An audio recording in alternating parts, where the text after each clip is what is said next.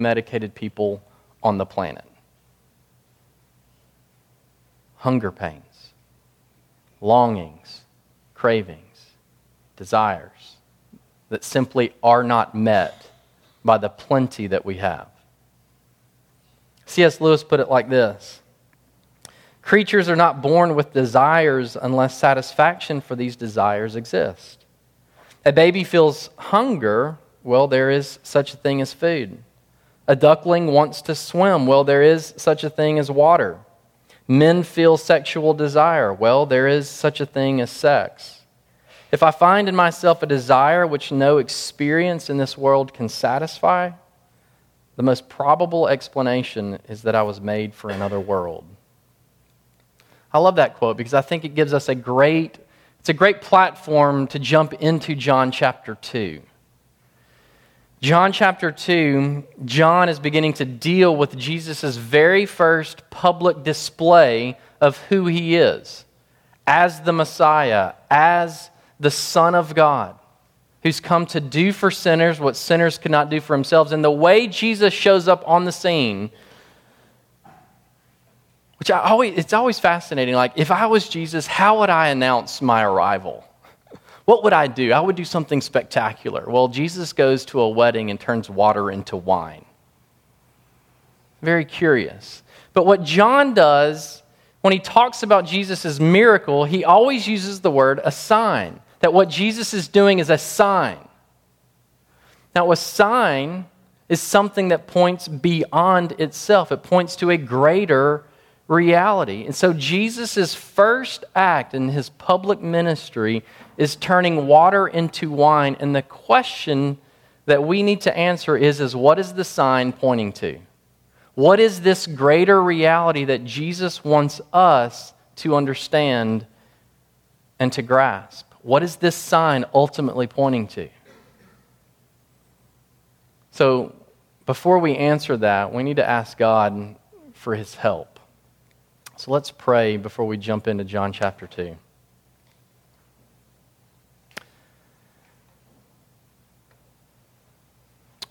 Lord Jesus, you know that we are um, desperately needy and hungry people.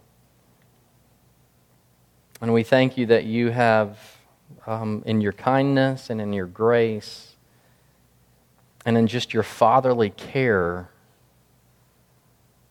you give us provision for our neediness and for our hunger.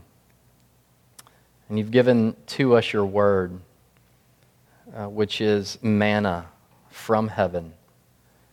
And so we ask, Lord Jesus, that we might um, be nourished by your word, and that you would satisfy the deep hunger pains, the thirst, the desires, the longings that are inside all of our hearts by your word through your Holy Spirit. Now, we can't, we can't feed ourselves, we can't make the hunger pains go away. So we desperately need you to, to do the work deep in our souls. So would you do that for us this morning, we pray, in Jesus' name? Amen. Now, how would you answer this question? What is God's greatest aim for your life? Now, I know some of you perhaps in here don't believe in God. And first, I'm going to say that we're so glad that you're here. And we hope that this place is a place that is safe for you to investigate whether or not there is a God. But you'll have to kind of lean into that question with me. Let's say, if there is a God who does exist, what do you think his greatest aim for your life would be? Now, for some of you who've grown up in the church, you've probably tried to answer that question over the years. What is God's aim? What is his purpose for my life? For some of you, it might be that, well, God's greatest aim for my life is to just be a good person, to love my neighbor as myself, take care of the poor, to seek justice where there's injustice. You know, to wrong, to right wrongs. I did what Joyce did earlier you're in good company, okay? But maybe that's his greatest aim for me just to do what he says, to be a good person, to follow his example. Or perhaps some of you go in the other direction, like, well, God's greatest thing for my life is one of sacrifice. Take up my cross and follow him. And it's one of sacrifice and obedience. And in some ways, that can kind of manifest itself in our souls. We may not admit this out loud, but it's one to where God kind of becomes a cosmic killjoy or he never gives me what I want, or never really gives me the desires of my hearts, you know. But God's greatest aim for me is, is it's just one of sacrifice. There's many different ways that we can answer that question. Now, wherever you are on that kind of spiritual spectrum, John's gospel is always about showing us what the heart of God is like. And the way John does it is by showing us the person and work of Jesus. In other words, Jesus, as fully man and fully God, shows us what the heart of God is like. And we find in this first sign, this first miracle, what God's primary aim and desire for you and for me is. And here it is it's your joy. That God's greatest aim and desire for you is joy. Now, in our tradition, in our Christian tradition, in the Presbyterian Church of America, we have confessions and creeds and catechisms. And catechisms are these just kind of didactic tools to help formulate in kind of question and answer form what the Bible teaches about God and about man. It's a great tool to help learn what the Bible teaches. Just kind of, you know, it's, it's very helpful. And the very first question of the Westminster Shorter Catechism is this What is man's chief end? Like, what is, what is man's ultimate purpose in this life? And the answer that the, the, the Catechism teaches, it's brilliant. And there's two parts. The first is that we're to glorify God. That in all of our life, we're to honor Him and to love Him and to glorify Him. And the second part is, and out of that, out of that glorifying Him, we will enjoy Him forever. So I don't think I'm crazy when I think that God's greatest aim for your life is for us to know what it means to enjoy Him. Like His desire for us is our joy. And so, what I want to do this morning is I want to look at two things, very simple outline a problem and the solution. Because we do have a problem in the text, and then there's this unbelievable solution. So that's kind of where we're going this morning. First, the problem. Verses 1 through 3. Jesus is at a wedding in Cana, and his mother comes to him and says, Son, there's no more wine. There's the problem. The wine has run out. And you have to understand that in the ancient Near East, in first century Palestine, weddings were a very big deal. I mean, a very big deal. So much so that, like, wedding celebrations would last for days and weeks. Like, people loved to celebrate and party in the first century. So these celebrations would go on forever. But if the wine would run out, it was a social embarrassment. So much so that this is kind of crazy, and don't any of you get any ideas?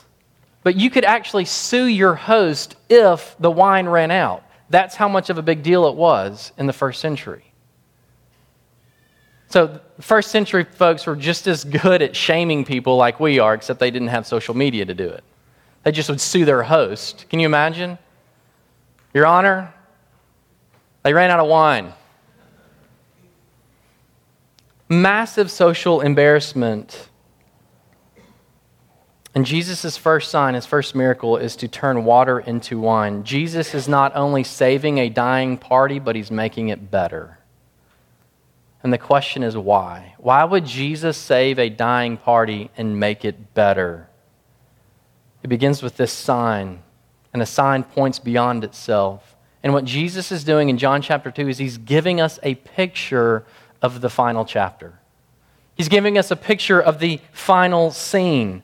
You have to understand that Jesus is giving us a picture of the wedding feast, which was read in, in the prophecy of Isaiah chapter 25 of a time where the wine will never run out and the party will never end.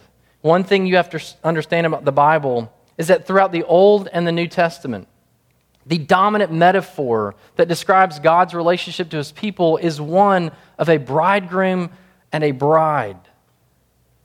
And here you have in John chapter 2, Jesus' first act, his first public ministry act, is a sign pointing to the great wedding feast, the great party where the wine will never run out and the party's never going to end.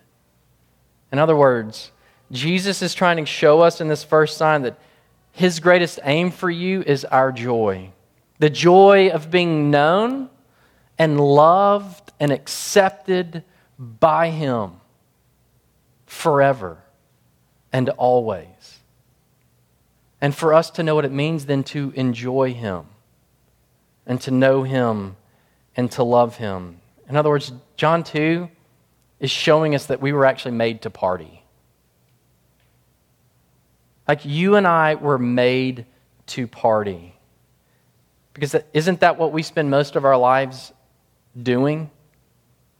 Like, do we not spend most of our life longing to be known and loved? And in some ways, that's what we're actually doing right now, whether you're a parent, whether you're just married, whether you're in college, whether you're at work, you're trying to figure out how to be known and loved.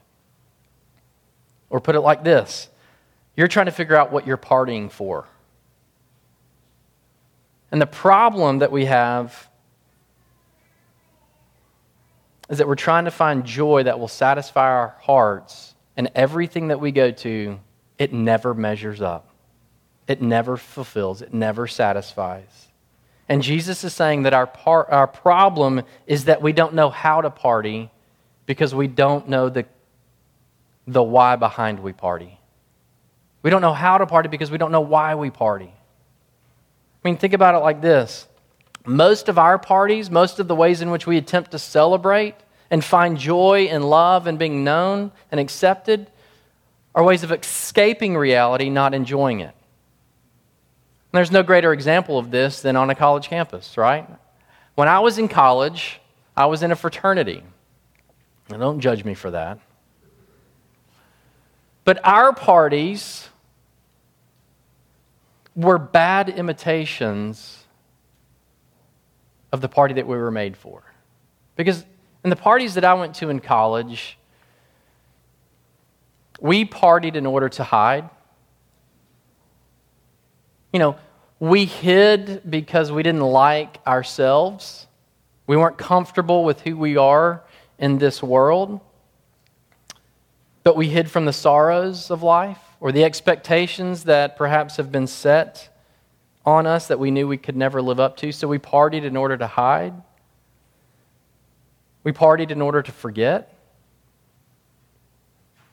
Because some of us have very deep wounds.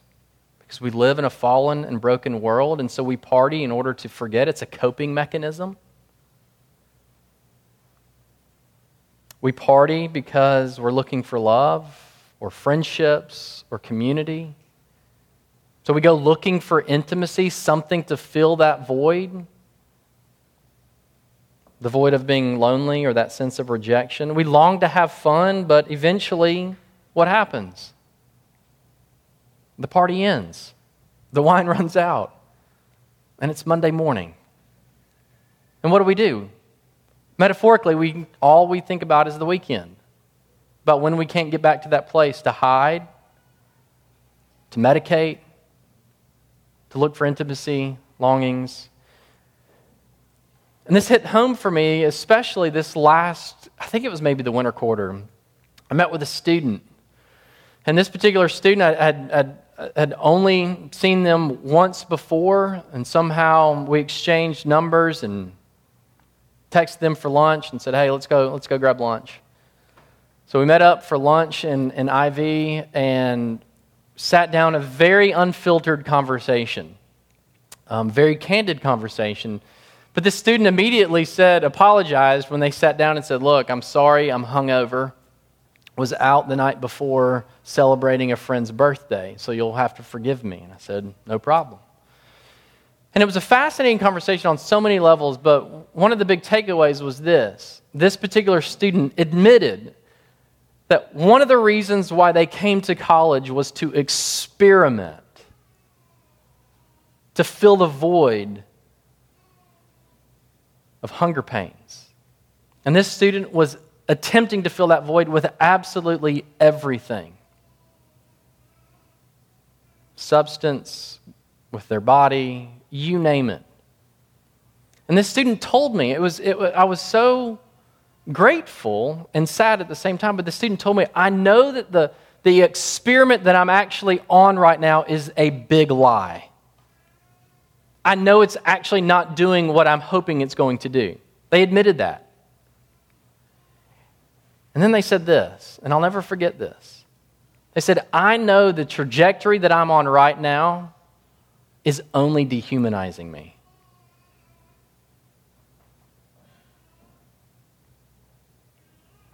It's only dehumanizing me. That's how we party. We're no different in so many different ways than that particular student. Our parties are just bad counterfeits of the one we long for. Because it shows us two things, does it not? On the one hand, we have desires for good things. Think about it. We long for intimacy. We long to be known and cared for. We long to be accepted and loved. We long for pain and suffering to end. We long for friendships and deep fellowship. The reasons why we party show us that we have desires for good things. But it shows us that these parties, the ones that we go to, the ones that we throw, never satisfy because these parties, the wine will always run out and the party will always end they never measure up. They never meet our satisfaction. In other words, the problem is we don't celebrate well because we fail to grasp that God has made us for a better party, a better feast, a party where the wine will never run out and the party's never going to end. So, what do we do? What's the solution? Well, look again at verse 4. Jesus' mother comes to him and says, There's no more wine, and leave it up to Jesus to say something very weird. Woman, kids, I don't recommend you call your mother woman. Jesus can do it, but you can't. Woman, what does this have to do with me? My hour has not yet come. And his mother said to the servants, Do whatever he tells you. Now, what on earth is Jesus saying? Woman, my hour has not yet come. And here's what I want you to think about Jesus is thinking about a wedding, it's just not this wedding. He's thinking about wine, but not wine at this wedding. Anytime you read in the Gospels the phrase, my hour has not yet come or my time has not yet come, is always in reference to Jesus' arrest, his crucifixion, his death. Mark 14, Jesus prays to his Father, Let this hour pass. Take this cup from me. Now, think about it. How many of you ever been to a wedding before? I would imagine most of you probably have. I was in close to 25 weddings.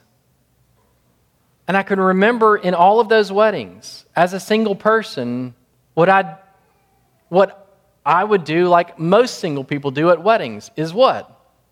I thought about my own wedding.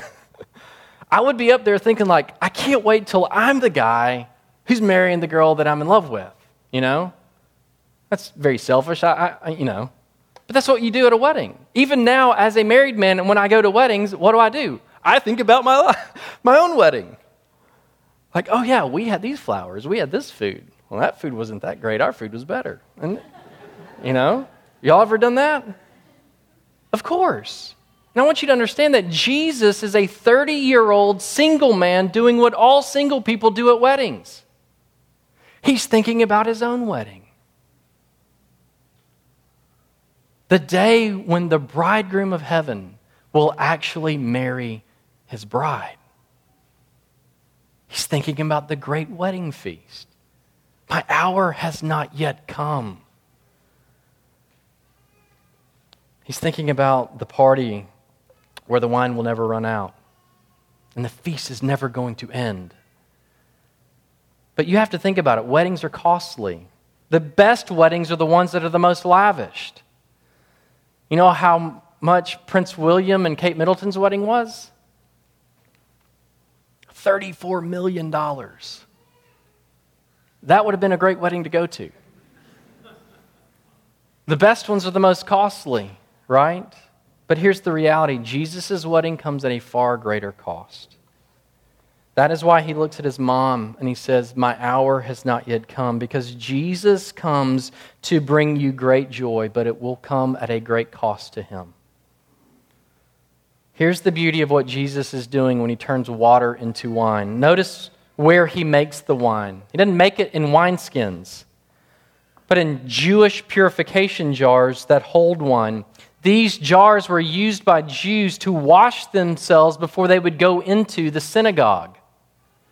It was a symbolic ritual act of saying that we have to self cleanse in order for God to accept us. And do you know what Jesus is doing? He's subverting this. He's saying, no, the gospel, the good news that I've come to do for you what you cannot do for yourselves in order, you cannot clean yourself up in order to be accepted by, by God. I have to do it for you. Jesus comes at a great cost and begins to subvert religion, the religion of self cleansing, of basing your relationship with God on your own merit, on your own work.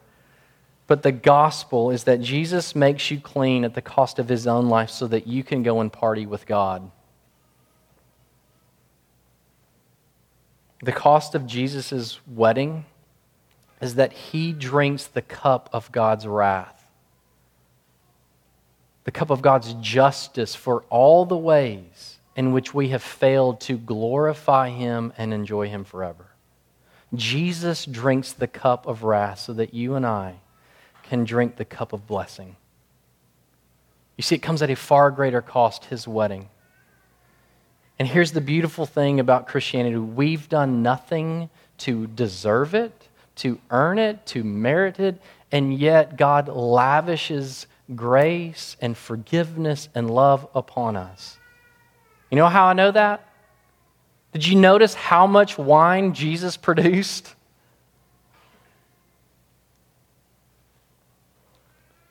A hundred, between 150 and 180 gallons of wine. You know how many bottles of wine that is? I did the math. Now, I'm no mathematician, so if you're a math professor or math genius in here, just go with it, okay? But I think my math is correct. It's somewhere between 760 and 800 bottles of wine. I would be very impressed if anyone in here has been to a party with 800 bottles of wine. What is that showing? What is that demonstrating? It's demonstrating the fact that our God is not a cosmic killjoy, but that he longs to lavish upon his bride all of his blessings, all of his love, all of his grace, all of his mercy. He wants to lavish you so that you know how to enjoy him, so that you know what it means to be with him. Jesus keeps a dying party going and makes it better. And he's giving us a foretaste of what's in store for all of those who have put their faith and trust in Jesus. So, what do we do with that? Two things. First is this you can trust Jesus with your joy. Jesus did not come simply to give you do's and don'ts or an example to follow. Jesus came to be your bridegroom. And if you approach Jesus in any other way, you'll never find him beautiful. Because typically, what happens for most of us is this if we approach Jesus in, in any other way, we'll think that when I fail, or when I go to something other than himself to satisfy the hunger pains, when I blatantly sin against Him, when I morally mess up and it's a public display and embarrassment and bring shame upon not just my name, but my family's name, when we, when we go down that road, we tend to think that Jesus is ready to hand us a divorce paper. But when you understand Jesus as your bridegroom, he doesn't believe in divorce. He's married to you, which means that his love and his grace and his mercy and his acceptance is always there. Jesus becomes more beautiful. You can trust Jesus with your joy because he is ravished by your beauty, a beauty that he's given to you. Because the bridegroom adorns his bride with everything that she needs to be in a relationship with him. He's ravished by your beauty. So you can trust Jesus with your joy because you've had nothing to do with it. And that's actually pretty freeing. But you can also trust Jesus with your joy means that you'll party better in this life. When you know the extent of the promises that God has made to his bride through the work of Jesus Christ, it'll make you party better in this life. What do I mean? Here's a funny example God promises us a resurrection life, which means that if you're in Christ, you're going to be raised to new life. You're going to have a new body, and your body and soul are going to be united together, and you're going to live with God forever. That's a pretty big promise. The grave does not hold God's people, death does not win. So, yesterday, just got home from, from being away, and I had, our house was in a particular shape, and I won't go into those details, but I had, I had to shampoo our carpets, okay? And I shampooed our carpets twice, okay? Now, we're in the middle of, of potty training my oldest. And after I shampooed the carpets, he had an accident on the carpet. And I kind of got really frustrated. I'm like, are you kidding me? I just, literally, just shampooed the carpets. Not once, but twice. They were like pristine. And now they're not. And I kid you not, out of that frustration, not two or three hours later, my youngest son, who we're not potty training, who's you know in a diaper, we get him out of the bath, and he kind of runs around the house in his birthday suit. And all of a sudden, I walk in, and there he is having an accident on the same carpet. Both my boys soiled the carpet that I just spent literally hours cleaning. And then I go and I begin to prepare for this, and I realized I'm frustrated about a soiled carpet when Jesus promises me a resurrected life. You ever get frustrated in this life?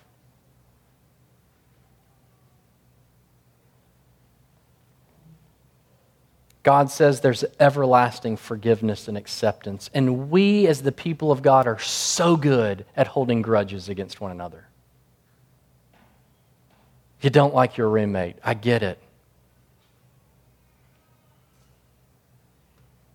We can hold things against our spouse or our kids. I, I get so frustrated when my three year old acts like a three year old. And Jesus promises us everlasting forgiveness and acceptance. God says there's a party that will never end where the wine will never run out. And college students, you are going to stress so much over a stupid exam. It's not stupid in that sense, but I'm saying you're going to be overwhelmed that this thing is going to be your identity if you don't get an A. And Jesus is saying there's a feast that's never going to end where the party, where the wine's never going to run out. Trusting Jesus with your joy means that you can actually rest in this life in the comfort of knowing that Jesus' greatest aim for you has already been accomplished, even though it hasn't been fully realized yet. you can party better in this life knowing what's in store for you later on. C.S. Lewis put it like this Indeed, if we consider the unblushing promises of reward and the staggering nature of the rewards promised in the gospel, it would seem that our Lord finds our desires not too strong, but too weak. We are half hearted creatures fooling about with drink and sex and ambition when infinite joy is offered us. Like an ignorant child who wants to go on making mud pies in a slum because he cannot imagine what is meant by the offer of a holiday at the sea. We are far too easily pleased. Infinite joy is offered to you this morning. Consider that an invitation. In the name of the Father, and of the Son, and of the Holy Spirit. Amen. Let's pray. Lord Jesus, may our desires, our hunger pains, our longings, the cravings, may they find all of their satisfaction and joy in you. Be with us as we go to your table now, for we pray this in Jesus' name. Amen.